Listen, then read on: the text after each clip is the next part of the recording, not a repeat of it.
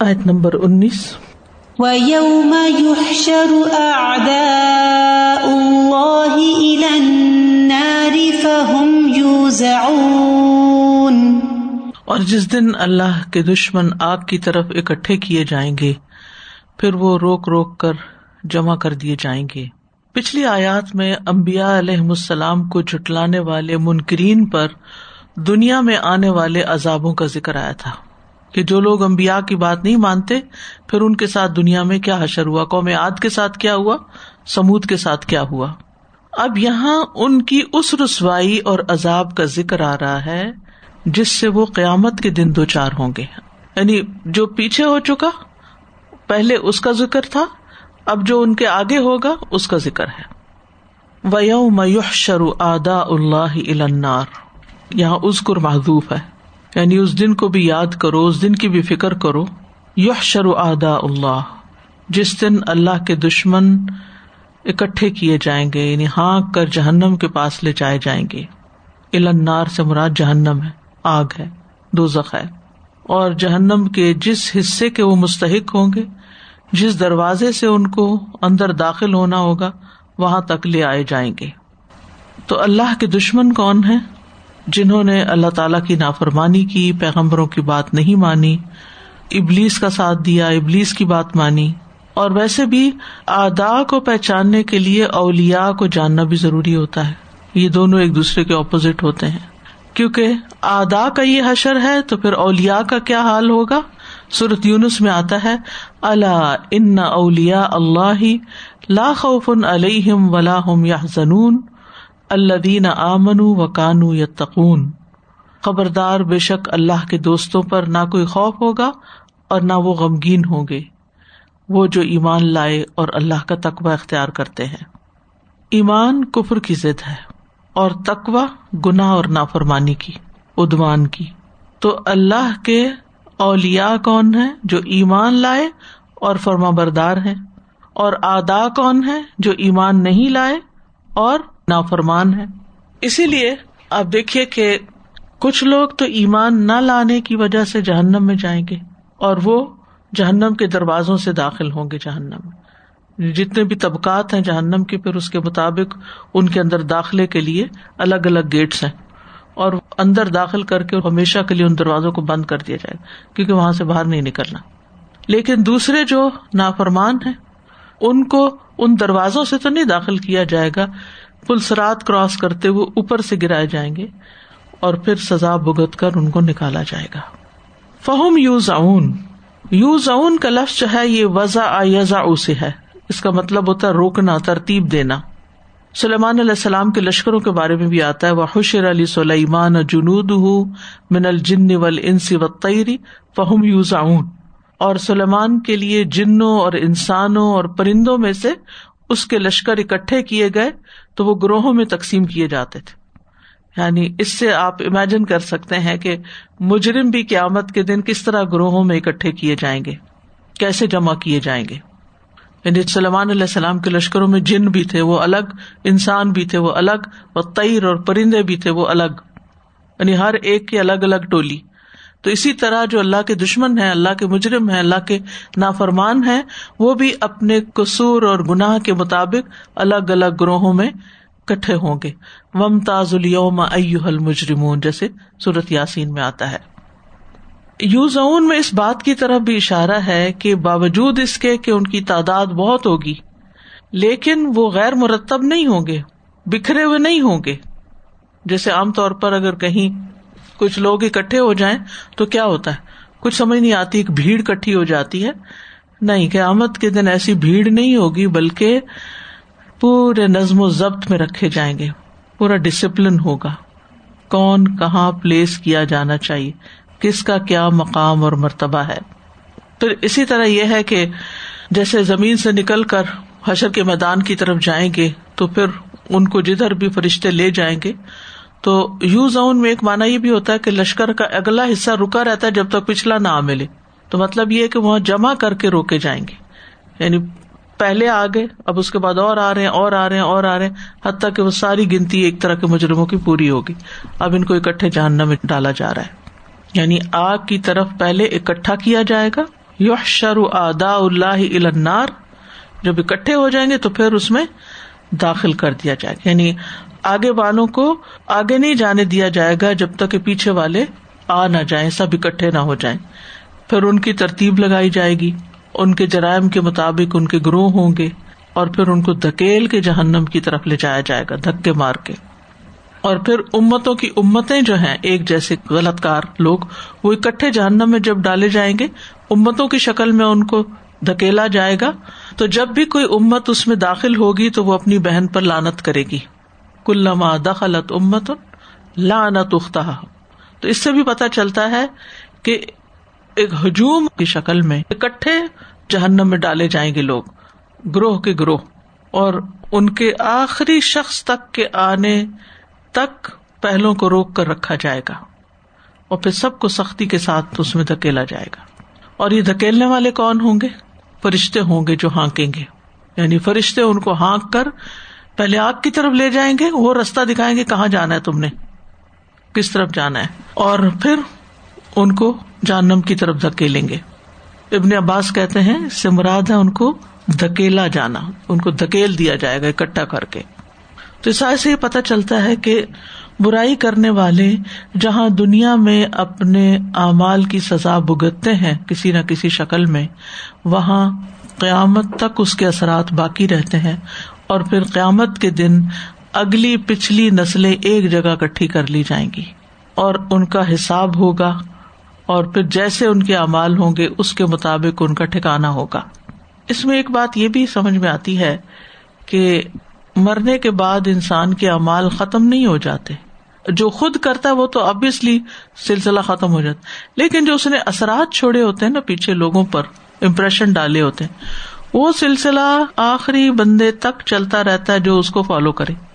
تو جہنم میں جانے سے پہلے وہ آخری بندہ بھی آ جائے گا ساتھ جو ان کا فالوور تھا پہلو کا۔ پچھلے پہلوؤں کی پیروی کریں گے اور پھر آخری بندے تک آئے گا اور پھر وہ وہاں ڈالے جائیں گے۔ پھر یہ کہ مجرموں کی الگ الگ قسم کی گروہ بندی ہوگی۔ سورت نمل میں آتا وہ یوم نہ شروع من کل امت فوجن مم یو کردب آیات نا فہم یو زون اور جس دن ہم ہر امت میں سے ایک جماعت اکٹھی کریں گے، ان لوگوں میں سے جو ہماری آیات کو جھٹلاتے تھے، پھر ان کی قسمیں بنائی جائیں گی۔ یعنی صاحب کتاب باریک ہوگا۔ ایک اور آیت میں آتا ہے کہ مجرموں کو سخت پیاس کی حالت میں جہنم کی طرف دھکیلا جائے گا۔ پیاس سے بھی ہوں گے۔ و نسوق المجرمین الا جہنم وردا۔ پھر مجرموں اور شاطین کو گٹنوں کے بل جہنم کے گرد بٹھایا جائے گا، پھر اس کے بعد ان کو دھکیلا جائے گا۔ سورت مریم میں ہی آتا ہے فور رب کا شرن و شیاتین ثم لنحضرنهم حول جہنم جسیا تو قسم ہے تیرے رب کی، بے شک ہم ان کو اور شیتانوں کو ضرور اکٹھا کریں گے، پھر ہم انہیں جہنم کے گرد ضرور گٹنوں کے بل گرے ہوئے حاضر کریں گے۔ پھر بے شک ہم ہر گروہ میں سے اس شخص کو ضرور کھینچ نکالیں گے جو ان میں سے رحمان کے خلاف زیادہ سرکش ہے۔ پھر یقیناً ہم ان لوگوں کو زیادہ جاننے والے ہیں جو اس میں جھونکے جانے کے زیادہ حقدار ہیں۔ یہ کچھ تھوڑی سی تفصیلات ہے نا، ان کا جاننا بھی ضروری ہوتا ہے۔ ورنہ ہمارے ذہن میں سے ویگ سا کانسیپٹ جاننا میں، مجرم ہے، وہ پھینک دیا جائے گا، اس میں نہیں۔ یہ ترتیب کے ساتھ ہی سب کام ہوگا۔ جماعتوں کے ہمراہ لوگ داخل ہوں گے۔ اس لیے اس آیت میں جو خاص سبق ملتا ہے وہ یہ کہ انسان یہ دیکھے کہ وہ کس گروہ سے بلونگ کرتا ہے اور ان کے کام کیسے ہیں۔ سورج زمر میں بھی آپ پڑھ چکے ہیں وسیق الدین کفر الا جہنما زمرا۔ اور جن لوگوں نے کفر کیا، گروہ در گروہ جہنم کی طرف ہانکے جائیں گے۔ پھر ان کے ازواج بھی ساتھ ہوں گے۔ سورت صافات میں آتا ہے، احشر الدین ظلم و ازواج و ماں کانو یا بدون مندون اللہ فہدو ملا سرات الجہیم اکٹھا کرو ان لوگوں کو جنہوں نے ظلم کیا اور ان کے جوڑوں کو۔ اور جن کی وہ عبادت کرتے تھے ان کو بھی ساتھ ہی لگا لو۔ اللہ کے سوا۔ پھر انہیں جہنم کی راہ کی طرف لے چلو۔ اور پھر مجرم ایک دوسرے کے پیچھے آگ میں گرتے چلے جائیں گے۔ ابو سعید خدری رضی اللہ عنہ کہتے ہیں کہ رسول اللہ صلی اللہ علیہ وسلم نے فرمایا پھر ان کو اکٹھا کر کے جہنم کی طرف ہانکا جائے گا، وہ شراب کی طرح ہوگی اور اس کا ایک حصہ دوسرے حصے کو توڑ رہا ہوگا یعنی اس کی آگ کی شدت اتنی ہوگی اور وہ ایک دوسرے کے پیچھے آگ میں گرتے چلے جائیں گے۔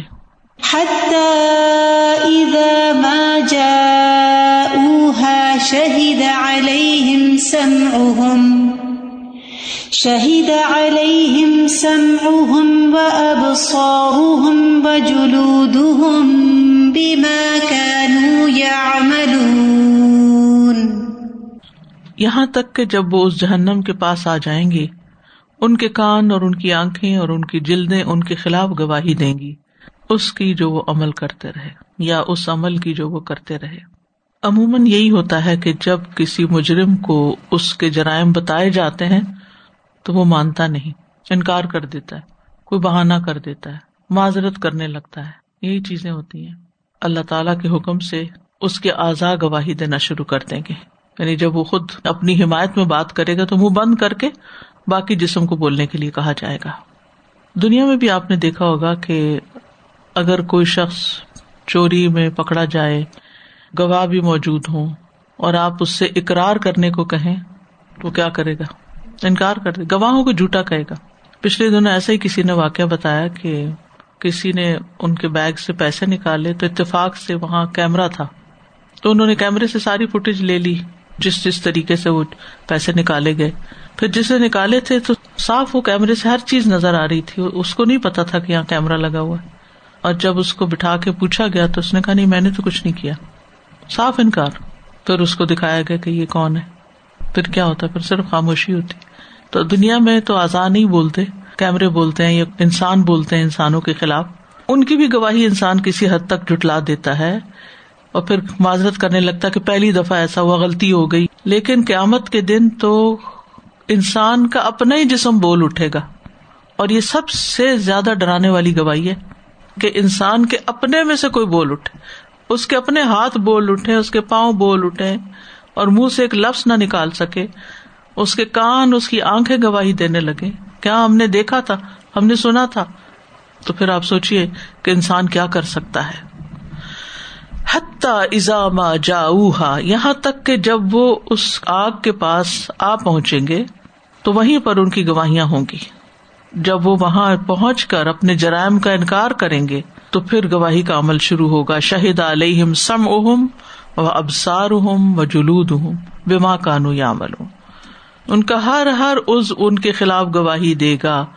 وہ کہے گا، میں نے فلاں دن فلاں گنا کیا، یہ چیز سنی تھی، یہ غلط حرام چیز دیکھی تھی اور یہ سب کچھ کیا تھا۔ اب سار کی آپ دیکھیے، گواہی آنکھیں گواہی دیں گی۔ جن آنکھوں سے انسان حرام چیزیں دیکھتا ہے، جن کانوں سے غلط چیزیں سنتا ہے، جو اللہ کی ناراضگی کی ہے اور پھر جب انسان آنکھوں سے کچھ دیکھتا ہے اور کانوں سے سنتا ہے تو اس کی اسکن کے اوپر اس کے اثرات ہوتے ہیں۔ جو سنسنی ہوتی ہے، جو وائبریشن ہوتی ہے، جو فیلنگس آتی ہیں، وہ اسکن پہ آتی ہیں۔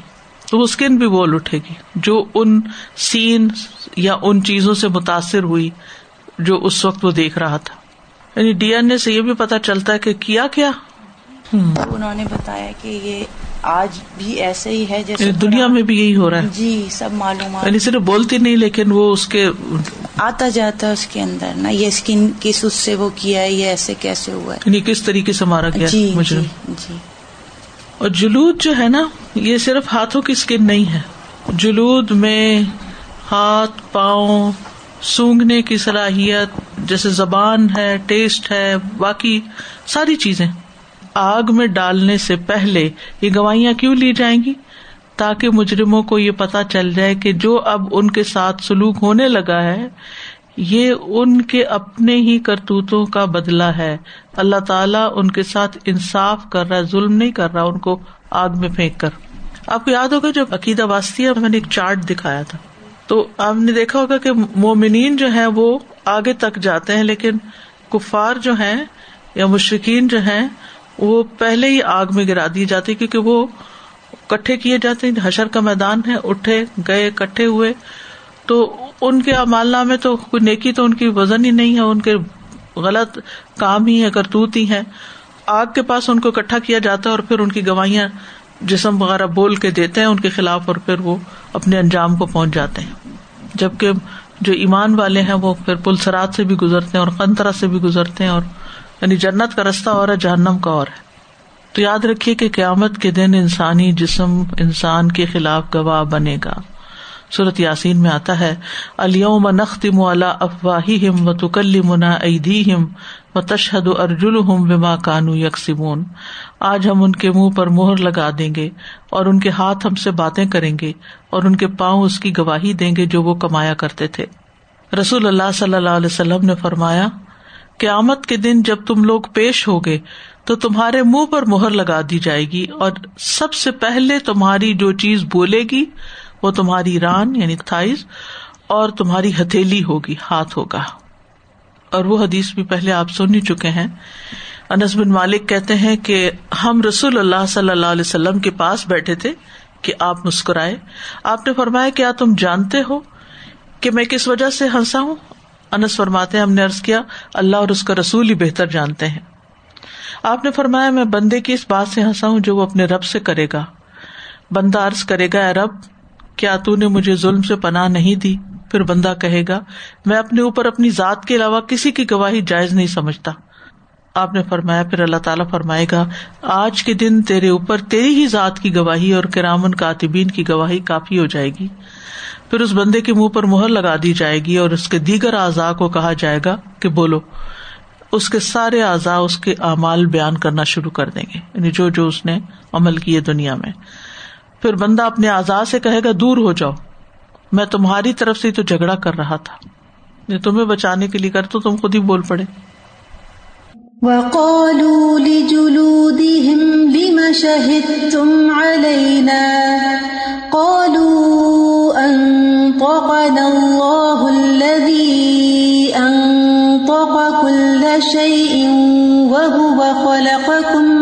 أول مرة وهو خلقكم أول مرة وإليه ترجعون اور وہ اپنی جلدوں سے کہیں گے، تم نے ہمارے خلاف کیوں گواہی دی؟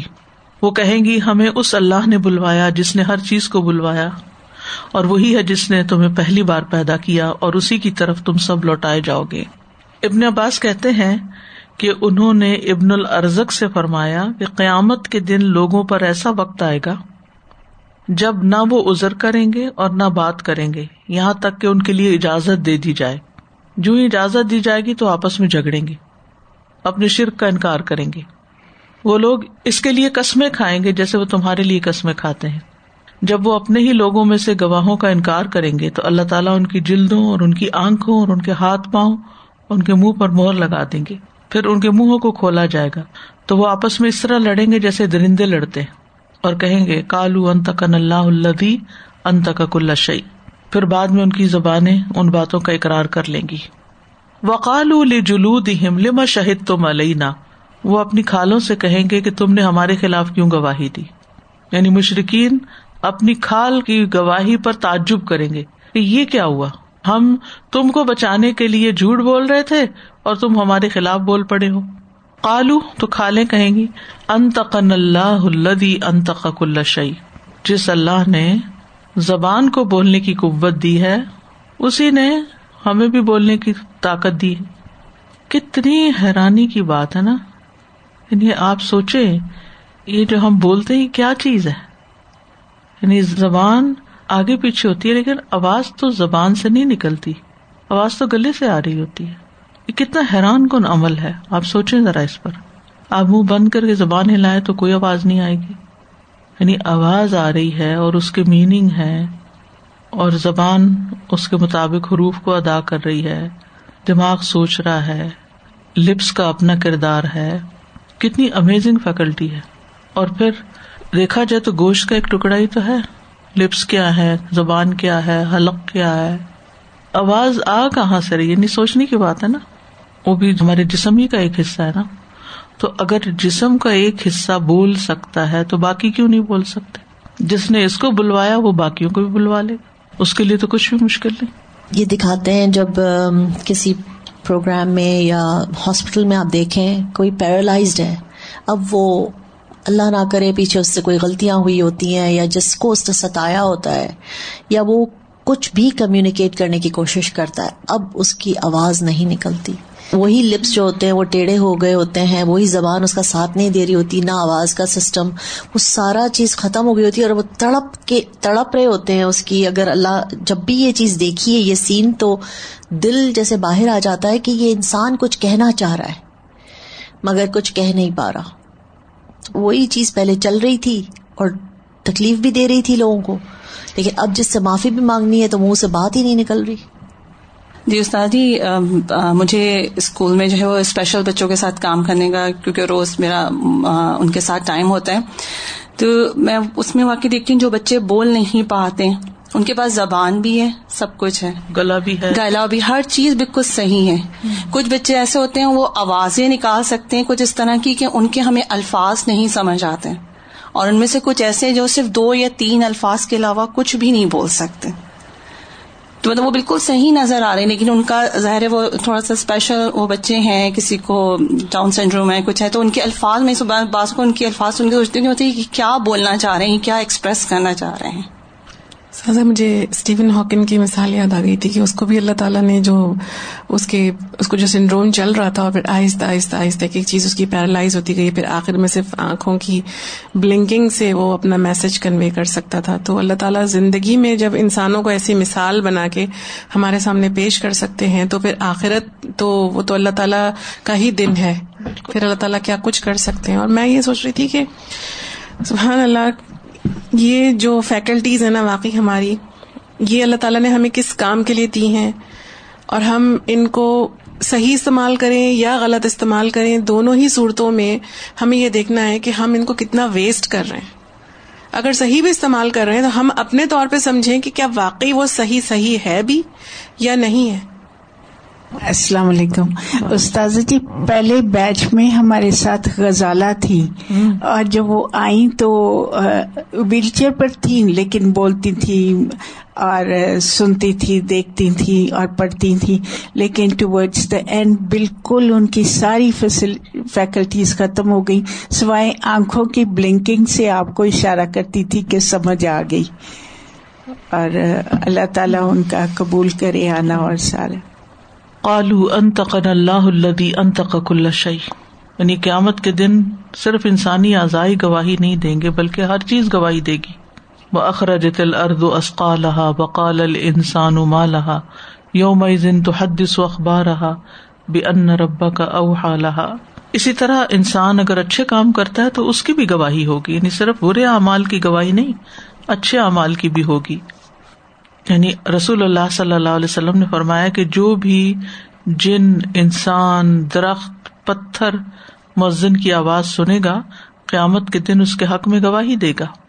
وہ ہوا خلا کا کم اول مرتن اور اس نے تمہیں پہلی بار پیدا کیا۔ یعنی پہلی بار بھی اسی نے تمہیں پیدا کیا۔ وہ الہی ہی تر جاؤں اور اسی کی طرف تم لوٹائے جاؤ گے۔ ایک مانا اس کا یہ ہو سکتا ہے کہ یہ آزا ہی بول کر کہیں گے۔ کہ اللہ جس نے تمہیں پہلی بار پیدا کیا، وہ یقیناً تمہارے اعضاء کو قوت گویائی دینے پہ قادر ہے۔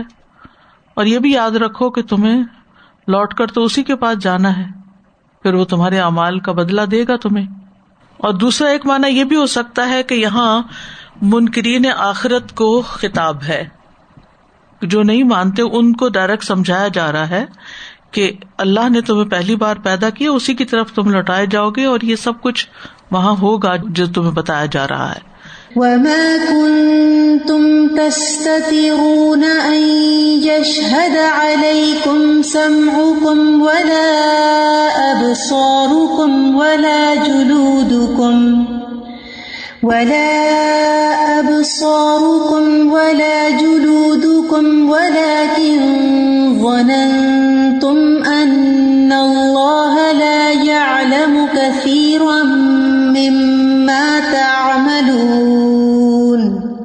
اور تم اس بات سے نہیں چھپتے تھے کہ تمہارے کان اور تمہاری آنکھیں اور تمہاری جلدیں تمہارے خلاف گواہی نہ دیں گی۔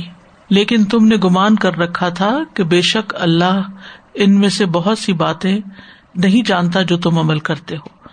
یعنی گناہ کا کام کرتے ہوئے لوگوں سے تو چھپنے کی کوشش کرتے، لیکن اس بات کا تمہیں کوئی ڈر نہیں تھا کہ تمہارے اپنے عذاب ہی تمہارے خلاف گواہی دیں گے کہ ان سے بھی چھپنے کی کوشش کرتے۔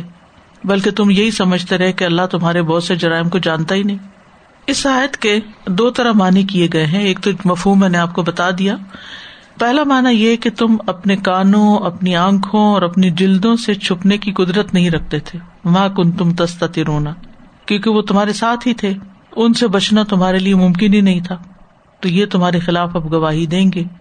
ایک معنی یہ بھی کیا گیا کہ تم اپنے کانوں اور آنکھوں اور جلدوں سے اپنی حفاظت نہیں کرتے تھے۔ کیونکہ تمہیں ان کی گواہی کی کوئی پرواہ ہی نہیں تھی۔ تم گمان ہی نہیں کرتے تھے کہ تمہارے خلاف گواہی دیں گے۔ بہرحال مفہوم یہ ہے آیت کا کہ انسان کو یہ یاد رکھنا چاہیے کہ انسان لوگوں سے تو چھپ سکتا ہے، لیکن اپنے آپ سے نہیں چھپ سکتا۔ اللہ تعالی سے نہیں چھپ سکتا۔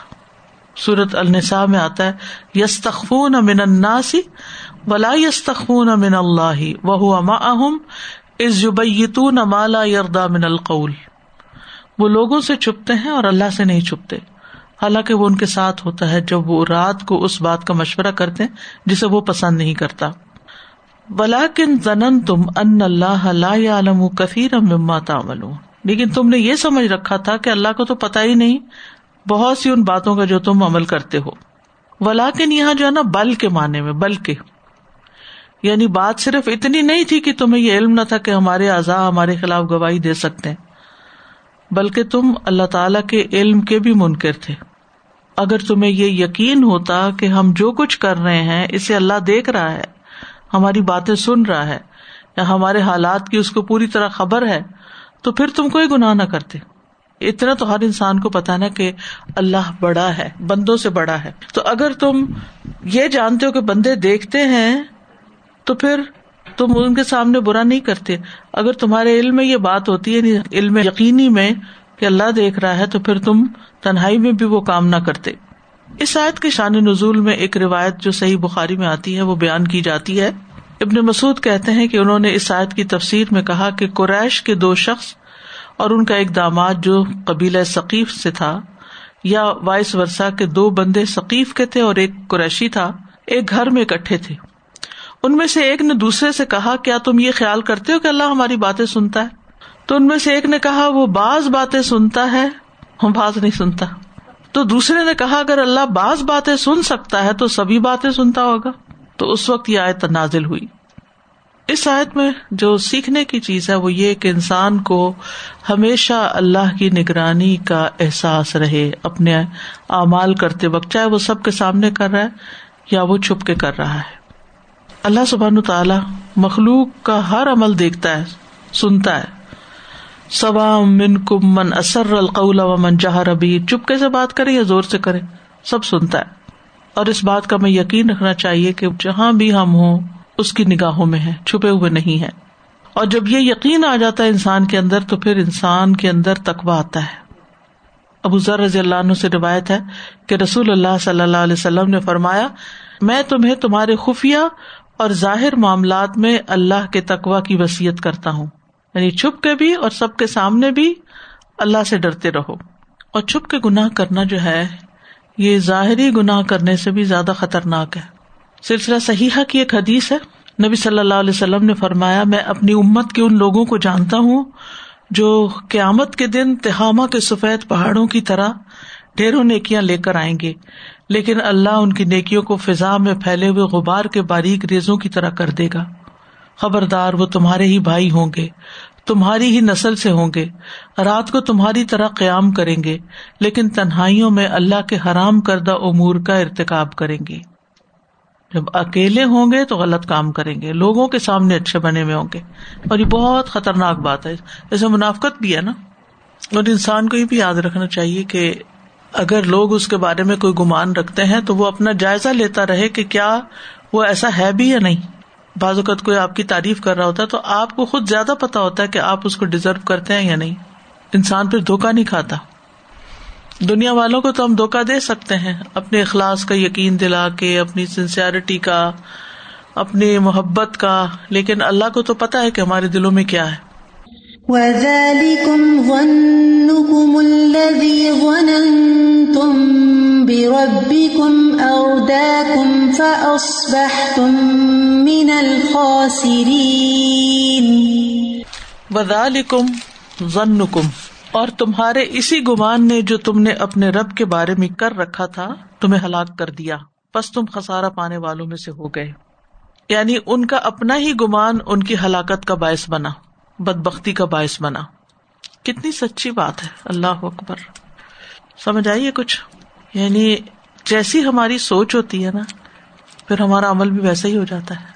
اگر ہم اپنے گمان کے اعتبار سے دھوکے میں ہمارا خیال درست نہیں ہے، ہم اپنے آپ کو بہلا رہے ہیں، تو دنیا میں تو بہلا سکتے ہیں، لیکن آخرت میں وہ چیز فائدہ نہیں دے گی۔ اس کی عام مثال کیا ہے؟ لوگ غلط کام کرنے لگتے پھر کہتے اللہ تعالیٰ غفور الرحیم ہے۔ ٹھیک ہے، بات سچ ہے، اللہ ضرور غفور الرحیم ہے۔ لیکن صرف آپ نے ایک بات لے لی ہے اور دوسری بات کہ اس نے جس حرام کام سے تمہیں روکا ہے، وہ تم روکی نہیں رہے۔ اور یہ سوچ کے کیے چلے جا رہے ہو، اللہ غفور الرحیم ہے اس لیے میں حرام کام کر رہا ہوں، غلط کام کر رہا ہوں۔ تو پھر برے اعمال تو تمہارے نام اعمال میں جمع ہو ہی رہے تمہارے صرف یہ سوچنے سے کہ اللہ غفور الرحیم ہے۔ اللہ نے جو اور فرمایا ہے، اس کی بھی تو پاسداری کرو نا۔ اللہ نے ہمیں اپنے تقوا کا حکم دیا ہے، ڈرنے کا حکم دیا ہے، خشیت کا حکم دیا جو جتنا علم رکھتا ہے، اس کی خشیت اتنی بڑھتی جاتی۔ وہ غافل نہیں ہو سکتا۔ وہ آرام سے نہیں بیٹھ سکتا، وہ وقت ضائع نہیں کر سکتا۔ وہ اپنے بارے میں بھی اور دوسروں کے بارے میں بھی فکر مند ہوتا ہے۔ تو یہ انسان کی سوچیں ہوتی ہیں جو انسان کو لے ڈوبتی اگر سوچ کی ڈائریکشن صحیح ہو جائے تو عمل بھی صحیح ہو جاتا ہے۔ اور اگر سوچ غلط ہو تو عمل بھی غلط ہوتا ہے اور پھر انجام بھی ویسا ہی ہوتا ہے۔ یعنی ان کا گمان کیا تھا کہ اللہ تعالیٰ کچھ باتیں سنتا اور کچھ نہیں سنتا۔ یہ کہاں سے پتا چلا تمہیں؟ اسی لیے یہ بہت بڑا جرم کہتے ہیں شرک سے بھی بڑا جرم ہے کہ انسان اللہ کے بارے میں نہ حق بات کہے جو جانتا نہیں، وہ اللہ سے منسوب کر دے۔ کیونکہ وہ انسان اپنے گمان کی بنیاد پہ کر رہا ہوتا ہے نا۔ ظال کم ضن کم اللہ زن تم برب کم اردا کم تو اللہ سبحان و تعالیٰ کے بارے میں وہی گمان رکھنا چاہیے جو ہمیں قرآن و سنت سے پتا چلتا ہے۔ یہ بھی خیال ہے اس کا۔ ہر حرام کام کرنے والا یہی سمجھتا کہ کوئی نہیں دیکھ رہا اس کو، کوئی پوچھ نہیں سکتا۔ اسی طرح اللہ تعالی کے بارے میں بدگمانی کرنا یعنی گمان سے مراد بدگمانی بھی ہو سکتی۔ بدگمانی کیا؟ نوز بلا اللہ نے مجھ پہ ظلم کیا، مجھے یہ کر دیا، وہ کر دیا۔ تو برے گمان جو ہوتے ہیں اللہ تعالیٰ کے بارے میں، جیسے شرک وغیرہ بھی، کہ اللہ کا بیٹا ہے، گمان ہے نا لوگوں کی اس کی حقیقت تو کچھ نہیں، جو اللہ کے بارے میں سوچے میں وقال اتخذ اللہ ولدا یا خوش فہمیاں ہیں یا بدگمانیاں ہیں۔ صحیح سوچ تو تبھی بنتی ہے نا، علم کی بنیاد پر۔ صحیح علم کی بنیاد پر صحیح سوچ بنتی ہے۔ تو بہت سے لوگ جو اپنی اصلاح نہیں کرنا چاہتے، اس کی بنیاد بھی سوچ کی غلط خرابی ہے۔ مایوسی کو کیوں کفر کہا گیا؟ وہ بھی اللہ کے بارے میں برا گمان ہے کہ اللہ تعالیٰ کا بھی معاف نہیں کرے گا۔ وہ ایک دوسری ایکسٹریم ہے۔ ایک یہ کہ ہم جو مرضی کریں، اللہ تعالیٰ معاف کر دے گا۔ اور دوسرے یہ کہ میرا تو یہ گناہ کا بھی معاف نہیں ہو سکتا۔ تو گمان وہی رکھے اللہ کے بارے میں جیسا اللہ ہے۔ جی میں یہ سوچ رہی تھی کہ گمان ایک طرح کا نہیں ہوتا۔ بہت طرح کے شیطان ہمارے دماغوں میں گمان ڈالتا ہے۔ اور جہاں سے جس انسان کے ویک تھاٹس ہوتے ہیں یا اس کے عقائد میں کمزوری ہوتی ہے نا، وہ اسی طرح کے گمان اس کے دماغ کے اندر ڈال رہا ہوتا ہے۔ تو مجھے اس میں ابھی ایک دماغ میں ایسی حضرت عمر کا ایک کال آ رہا تھا کہ جس انسان کو جو ہے وہ دنیا میں شر کے نقصانات اور اس کی حقیقت کا اندازہ نہیں ہوتا، وہ خیر کی کڑیوں کو بکھیر دے گا۔ واقعی دنیا میں اگر ہمیں جو ہم برے کام کرتے ہیں، ہمیں اس کا اندازہ نہیں ہوتا نا کہ ہم کیا کر رہے ہیں۔ تو پھر ہم خیر کا کس طرح سے وہ کریں گے؟ ہم اس کو خیر کے کام بھی نہیں کر سکتے ہم اس طرح سے جس طرح سے ہمیں کرنے چاہیے تھے۔ اور جو بھی پچھلے پیچھے ذکر ہوا نا کہ جیسے قیامت کے اندر ہماری ہر انسان کی جب نہیں مجرم وہ مانیں گے تو پھر ان کی جلدیں بولیں گی، ان کی آزا بولیں گے اور سب۔ تو میں سوچ رہی تھی کہ اس وقت کو ہم ابھی دور ہے اور واقعی وہ چیزیں جب ہوں گی، اللہ نے بتایا حقیقت ہے۔ لیکن دنیا میں ہم اگر اپنے جسم کو دیکھیں تو ہمارے جسم پہ جس طرح کی بیماریاں آتی ہیں، ہمارے جسم پہ ہمارا اختیار ہی نہیں ہے۔ یعنی کہ اللہ تعالیٰ زندگی میں ہماری کتنی دفعہ ہمیں یہ میسج دے رہے ہوتے ہیں کہ ہمارا اپنا جسم، جس جو ہمارا اپنا ہے اور جس کا ہم سب سے زیادہ خیال رکھ رہے ہیں، کھانے، پینے ایکسرسائز ہر چیز کا، دواؤں کا، ہر چیز کا۔ لیکن اس کے باوجود بھی اس کے اوپر جو اثرات آتے ہیں اور جو بیماریاں آتی ہیں، وہ ہمارے کنٹرول میں نہیں آؤٹ آف کنٹرول ہے۔ یعنی ہمارا جسم ہماری نہیں سنتا۔ اسی طرح یہ ہے کہ بندوں کے بارے میں بھی جب ہم برا گمان کر لیتے ہیں نا، تو ان کے ساتھ ہمارے تعلقات خراب ہو جاتے ہیں۔ ساری خرابی وہاں سے شروع ہوتی۔ حدیث میں آتا ہے، حسن ضن من حسن العبادہ۔ اچھا گمان جو ہے وہ عبادت ہے۔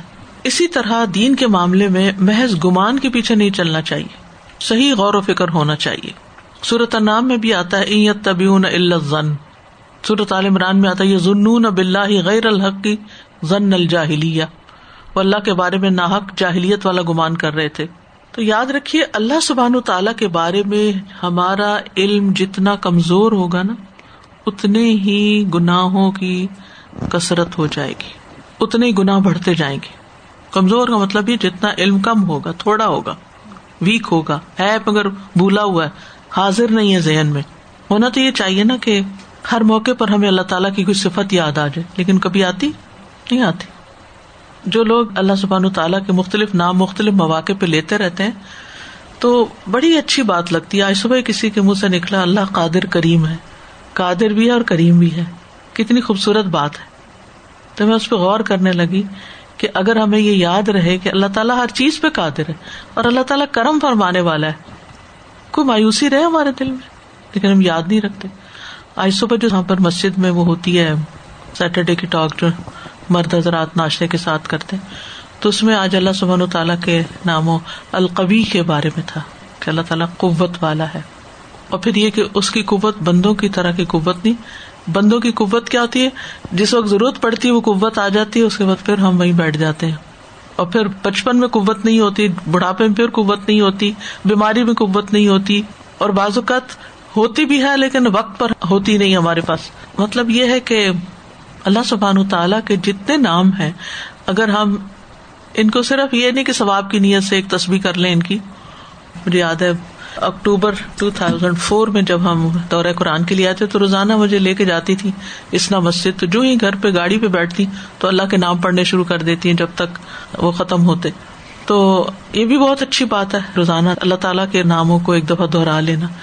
لیکن موقع محل کی مناسبت سے وہ صفت یاد آ جانا یہ بڑا ہی فضل ہے اللہ کا۔ بیماری ہو تو اللہ کا شافی ہونا یاد آ جائے اور کوئی کمی ہو رہی ہو تو اللہ کا کافی ہونا یاد آ جائے۔ اللہ کا رحمان اور رحیم ہونا یاد آ جائے۔ پھر ہی ہمارا اللہ تعالیٰ سے ایک تعلق مضبوط ہوتا ہے۔ نیمز آف اللہ کے وہ جیسے نوٹس بن رہے تھے نا؟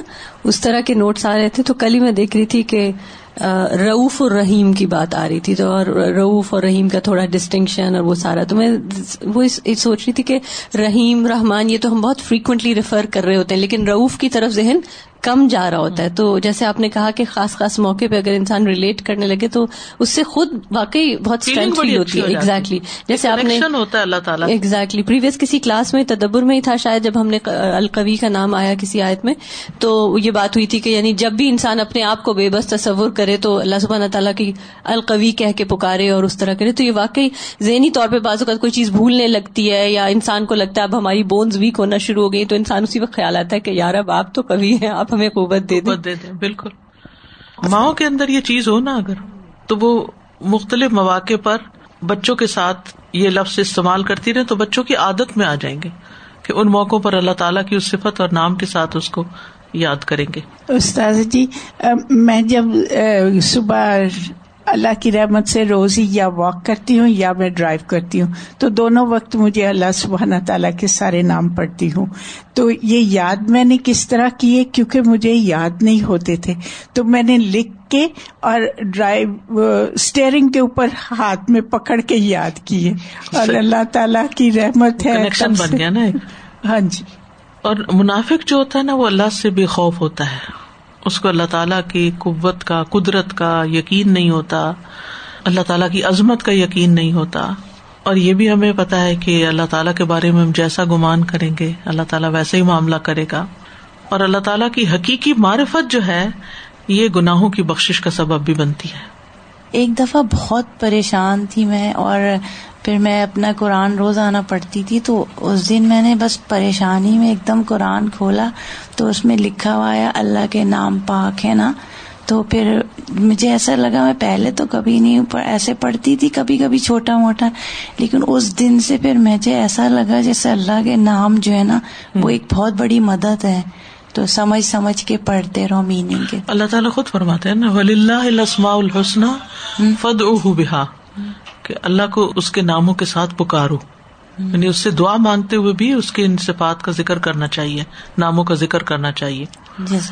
تو جیسا کہ میں بات کر رہی تھی کہ اللہ تعالیٰ کی جو معرفت ہے وہ انسان کو صحیح راہ پہ چلاتی ہے بخش کا باعث بھی بنتی ہے۔ اور جب انسان اللہ سے ڈرتا ہے پھر جیسا وہ اس کو سمجھتا ہے نا اسی کے مطابق دعا بھی کرتا ہے اور اسی کے مطابق ایکٹ بھی کرتا ہے۔